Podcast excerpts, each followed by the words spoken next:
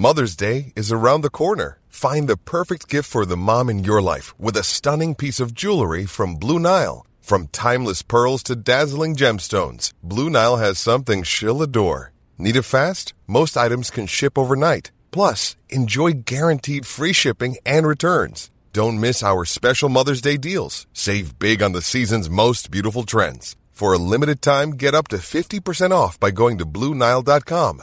That's Bluenile.com. Wow. Nice. Yeah. What you're hearing are the sounds of people everywhere putting on Bombas socks, underwear, and t-shirts made from absurdly soft materials that feel like plush clouds. Yeah, that plush. And the best part? For every item you purchase, Bombas donates another to someone facing homelessness. Bombas. Big comfort for everyone. Go to bombas.com slash ACAST and use code ACAST for 20% off your first purchase. That's bombas.com slash ACAST. Code ACAST. It's How Do We Fix It with Richard and Jim. How Trust Can Save Journalism with Aaron Pilhofer. Boy, that was good. That's a real announcement, Jim. I'm learning from you, Richard, every day. I'm, I, I study at the knee of the master.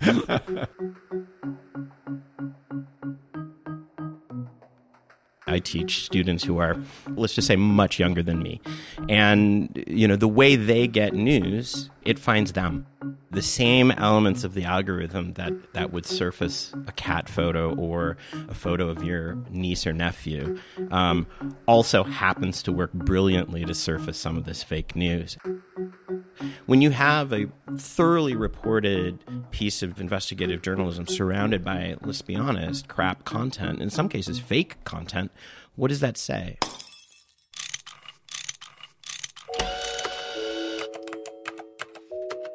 Our show is about fixes. Yeah, how to make the world a better place. How, do we fix it? How do we fix it? So, Jim, do you trust what you read in the news media? Depends where I read it. Yeah. It also depends on your political views, apparently. A recent Pew Research survey finds Democrats are much more likely than Republicans to trust the media, and the gap is, is really widening. Right. A recent Gallup survey found that overall trust in media has hit an all time low. Aaron Pilhofer is our guest, professor of journalism innovation at Temple University in Philadelphia. Before joining Temple, Aaron was executive editor of digital journalism at The Guardian, and he was also a senior editor at The New York Times. Thanks for joining us. Thank you. Jim and I are both journalists. How big is the trust crisis that we're facing in the news media? From my point of view, it's everything. It's the reason why we're seeing a degrading of the business model. It's the reason why we're seeing uh, people turning to alternative sources, why you're seeing people turn away from what we would look at as traditional news outlets toward things like Breitbart and the rest. I think it, it's everything. So a lot of people kind of woke up to this problem when they saw the rise of what people call fake news and, and the influence of outlets like Breitbart. When I look at this, I kind of feel like, well, I'm glad you noticed this has been going on a long time that both sides have their sources of news that tend to confirm what people already believe. Yeah, and, and let's be clear about this. I don't think that one side of the political spectrum or the other has a particular dominance in this in this area of fake news. This has been a, a bipartisan problem forever. You, know, you can remember Vince Foster. You know, you remember the, the conspiracy theories about Vince Foster. You yeah, can, this is the President Right. Clinton's Yeah. aide who was who was found dead. found dead and all of the conspiracy theories that were going around about that. Yeah, so this is nothing new. Mm-hmm. I think what we're seeing now, though, uh, particularly with fake news, is you're seeing the rise of, of platforms, in particular Facebook, that supercharge these uh, these kinds of messages in a way that um, is unprecedented. So if you have an algorithm that is designed to like stuff and, and promote stuff that makes them riles them up or, or reinforces their their viewpoints, if the algorithm favors that stuff, you can see how it gradually pushes both sides into a more radical version, more emotional version of seeing reality. Yeah, that's right. I mean, the same uh, the same elements of the algorithm that that would surface a cat photo or a photo of your niece or nephew um, also happens to work brilliantly to surface some of this fake news. And I think that really took folks like Mark Zuckerberg by surprise. One other problem we need to face is that people don't neatly divide into left or right groups.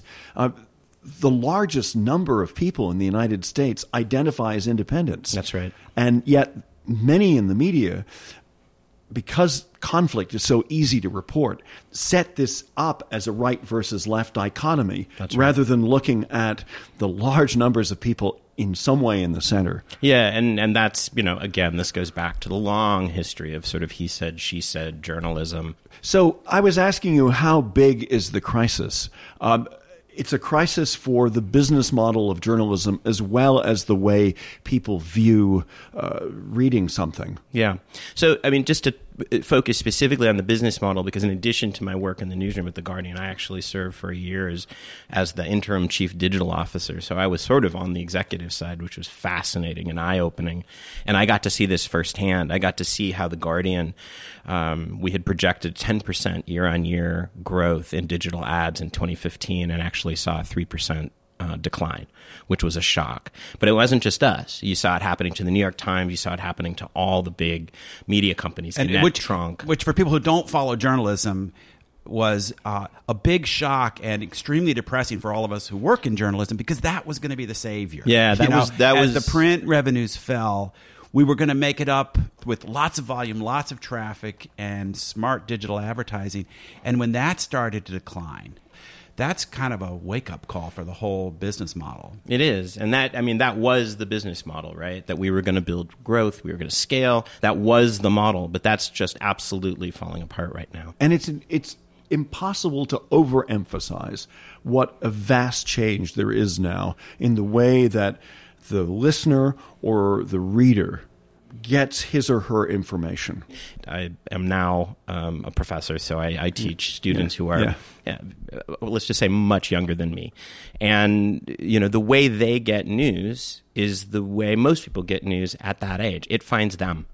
Um, they will find it through Facebook. They'll find it through Twitter. They'll find it through social feeds. They will find, you know, the news, if it's important enough, will find them, which is such a different model from when we were younger. So rather than being edited and curated, it's it's part of a conversation. Exactly. It's coming from someone you know, someone you follow. It's part of a network and it's about trust. You Mhm. know, it's proven that when people read when they read news stories in the social feeds, a lot of times they'll, they'll tap through, they'll read a piece, and they'll come back to Facebook or whatever it is and have no idea that they had just visited The Economist or The Wall Street Journal or The New York Times. They'll have no idea. But they will know the provenance of that story because it's something that a friend shared with you, someone you trust, someone you know, someone you follow.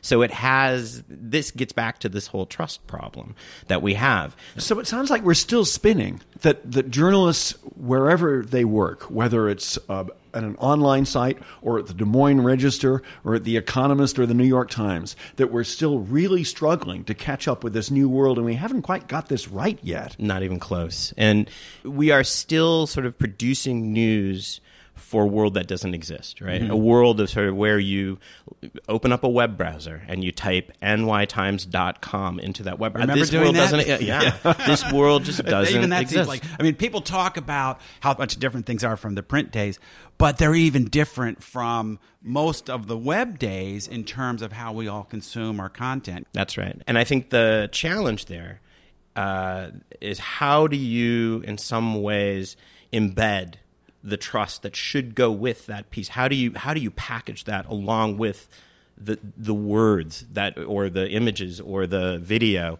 um, when you're talking about a world in which it's entirely disintermediated? Now, you've talked about making trust the core mission for journalism.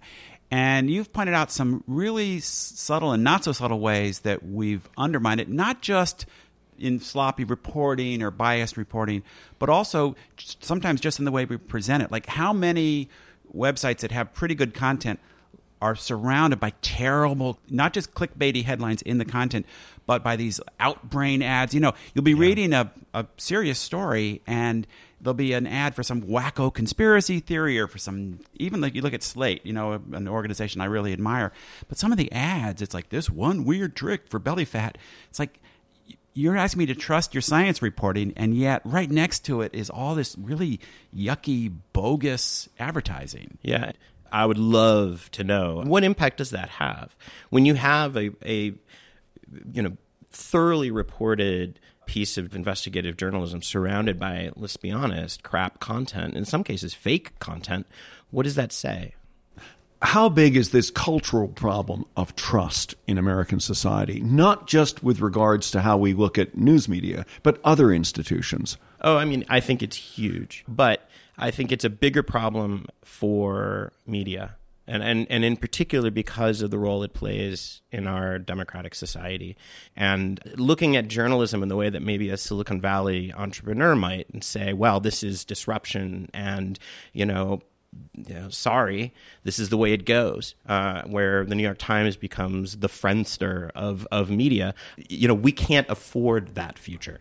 It's easy to blame Donald Trump for making things worse with his attacks on the media, and he probably has. Uh, but he struck a chord when Yeah. he said those things. Well, and this is, I think, also part of the problem that's embedded in this trust discussion.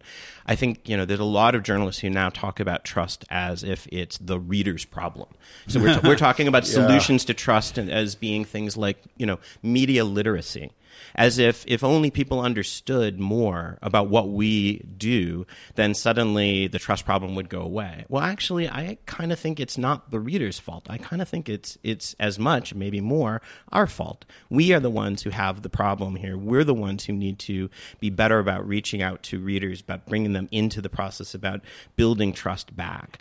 you know, it's so funny. Anybody who's not on the part of the, the left leaning liberal mainstream immediately would say Dan Rather, one of the most respected people in journalism, who literally went on the air days before an election with a forged document from a wacko conspiracy nut job and tried to, you know, turn this into a scandal and still hasn't apologized. This was a and scandal- still gets awards from the journalism industry. So people who aren't part of that world look at that and say, well, why should we trust you? Explaining this for, for younger listeners, this was in the George W. Bush 2004 election.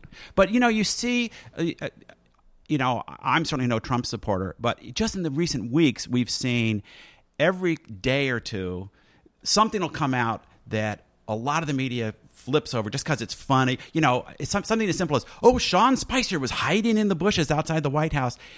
All of a sudden, that's all over Twitter. That's all over everywhere.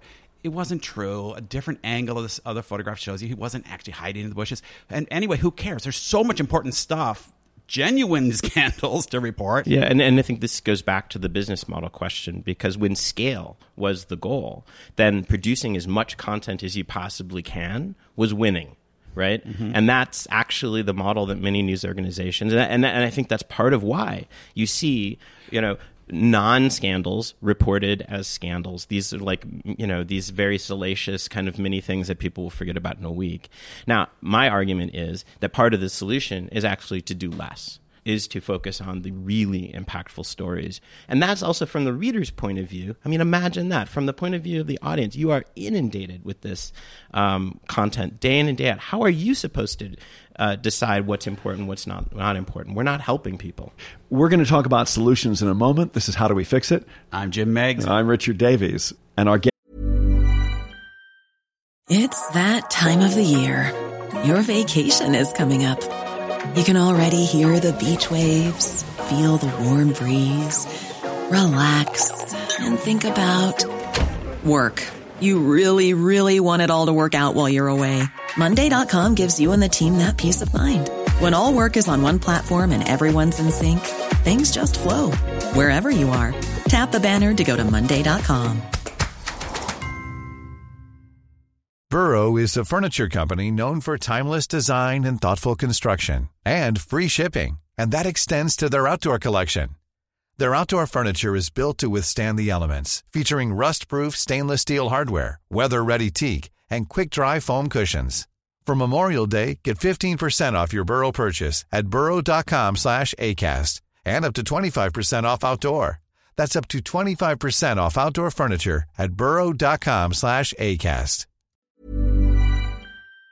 Guest is Aaron Pilhofer. Let's look at solutions with Aaron Pilhofer.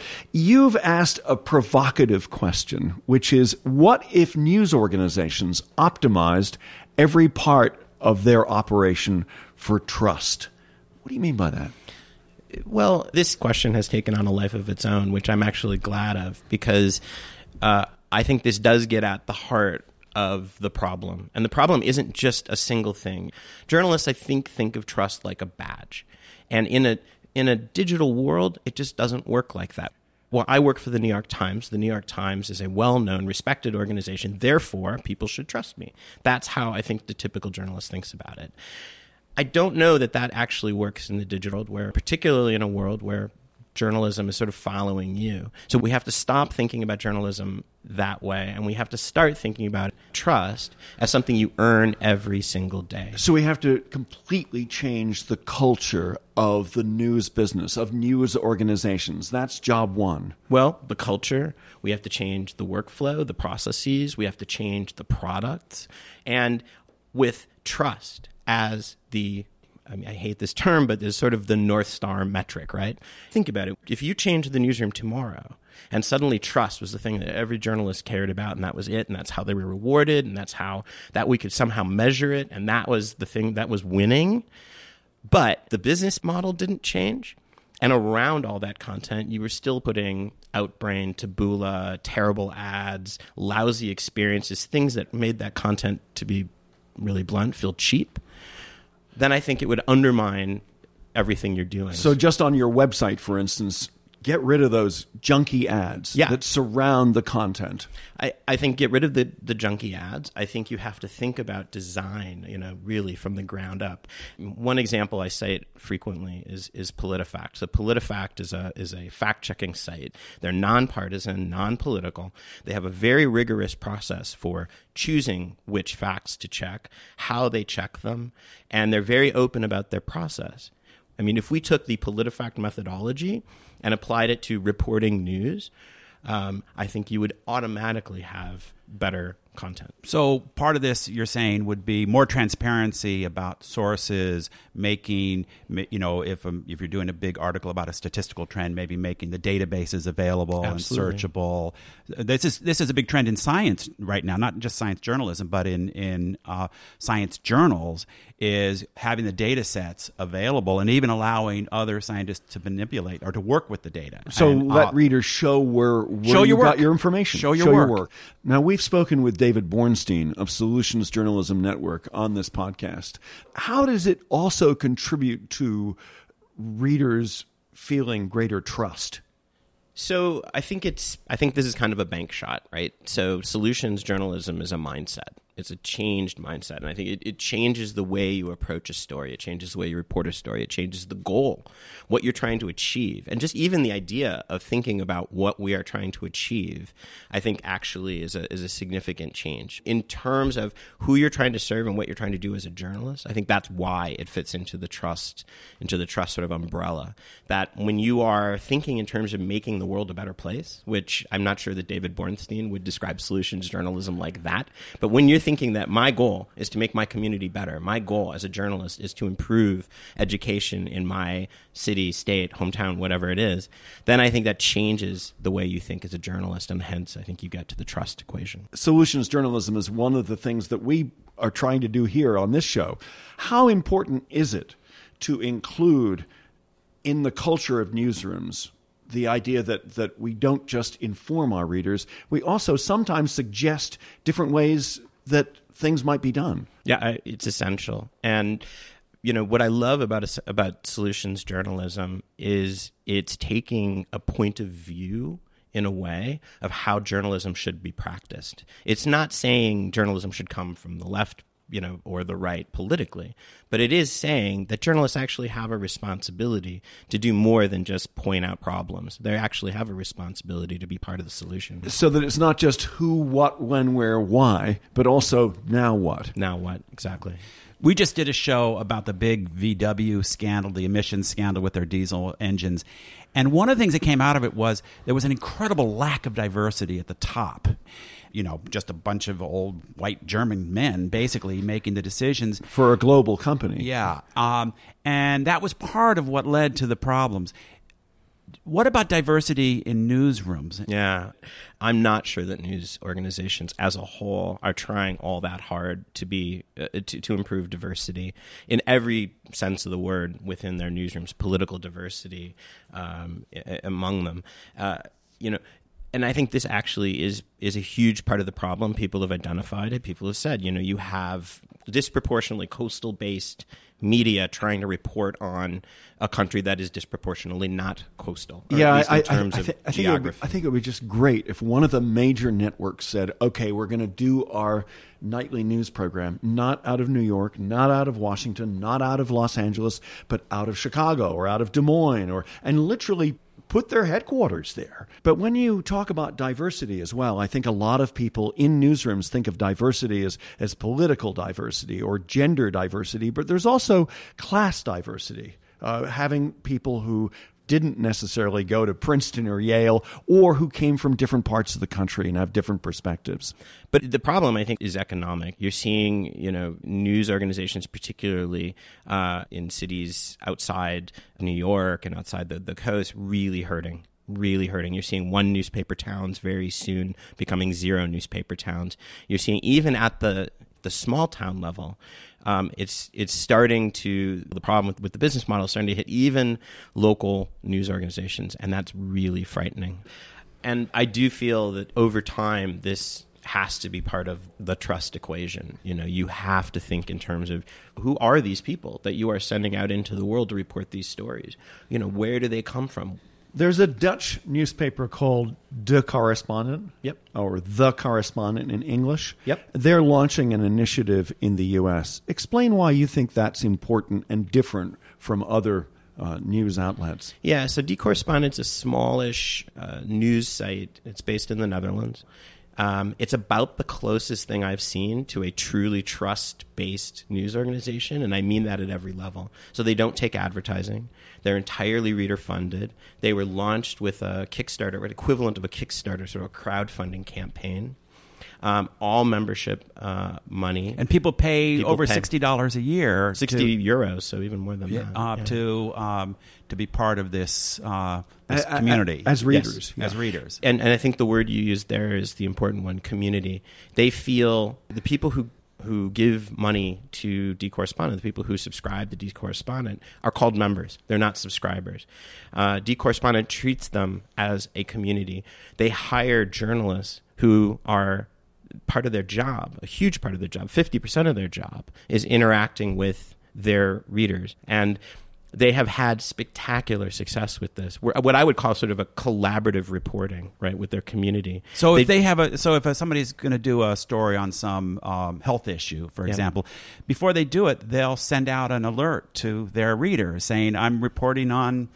Some issue with pregnancy. Or does So I- anybody know about this? Has anybody experienced this? Right? I, I can even point you to a very recent example where their uh, correspondent is working on um, on environment uh, said to readers, "Hey, I'm going to do a piece on Shell oil, which is Netherlands based, and about you know fossil fuels and when did they know." And what you know? Do readers When did they know that fossil fuels led contributed to, to climate change? Climate change, that's right. And just put out a call to, to, to, I mean, from the point of view of an investigative reporter, this is heretical. Like you would never do this, right? The first time, the first time the, what we would call target of an investigation would see the thing in print is the first time it was printed, right? You would never do this. But this reporter um, put out a call and within a couple of weeks had not only gotten an enormous response, had an actual videotape that dated back to the, I think it was the 1980s, showing 1991, I think. 1991. There you go. That showed Jim's that, been doing his homework. yeah, that showed that Shell Oil knew that that fossil fuels were involved in climate change. Aaron Pilhofer, thanks very much for joining us. Thank you.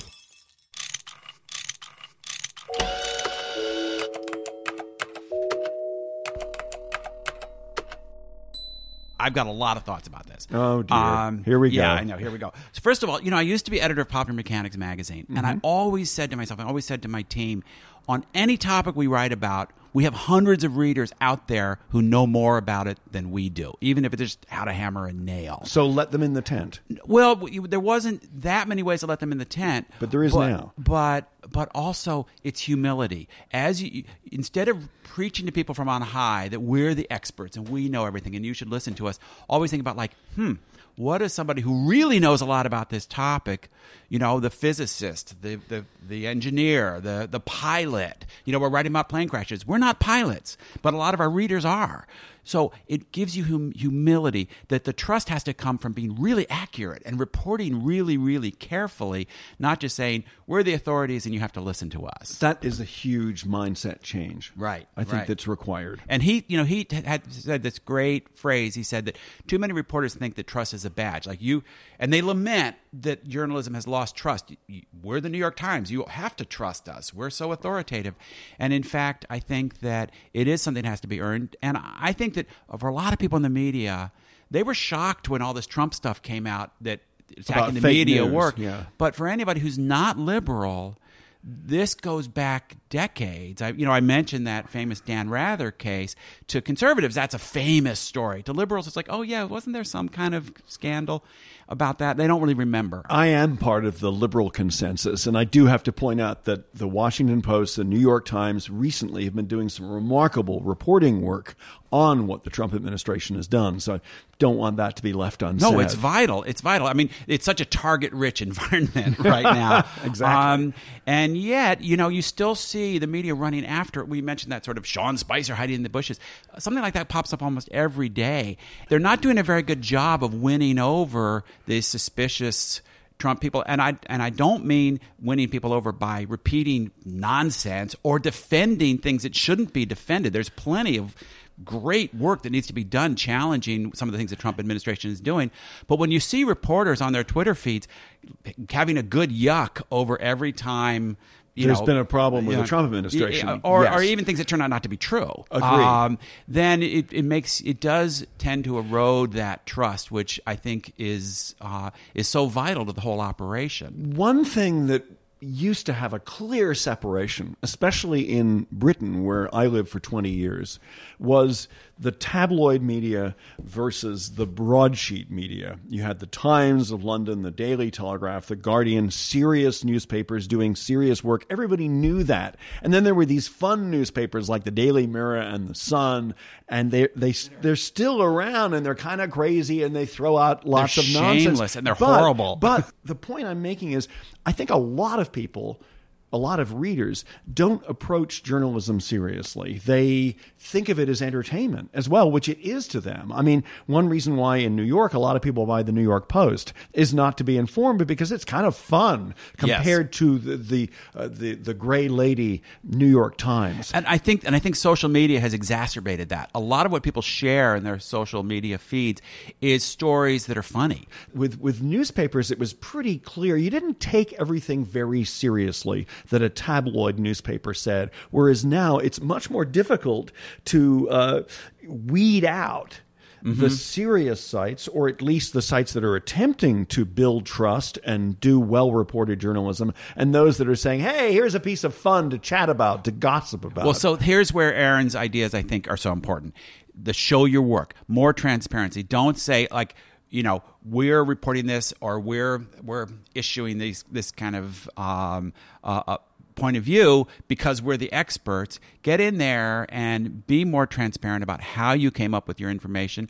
And you know, back to the popular mechanics humility thing entertain the idea that maybe, just maybe, you and all your friends aren't always right about everything. When you're surrounded by people who think like you, it goes back to the show we did on Volkswagen. Everybody in the management th- thought exactly the same way. There was no one there to challenge this massive mistake they were making. But that's true in newsrooms too. If everyone around you thinks the same way, has the same opinions, that's a good time to maybe say, wait a minute, maybe I need to open up my range of sources. And we need to say, wait a minute, we've been speaking for too long. It's time to go. I'm Richard Davies. And I'm Jim Meigs. It's How Do We Fix It? Produced by Miranda Schaefer, music by Lou Stravinsky. And we're produced by Davies Content. We make digital audio for companies and nonprofits. Find out more at daviescontent.com.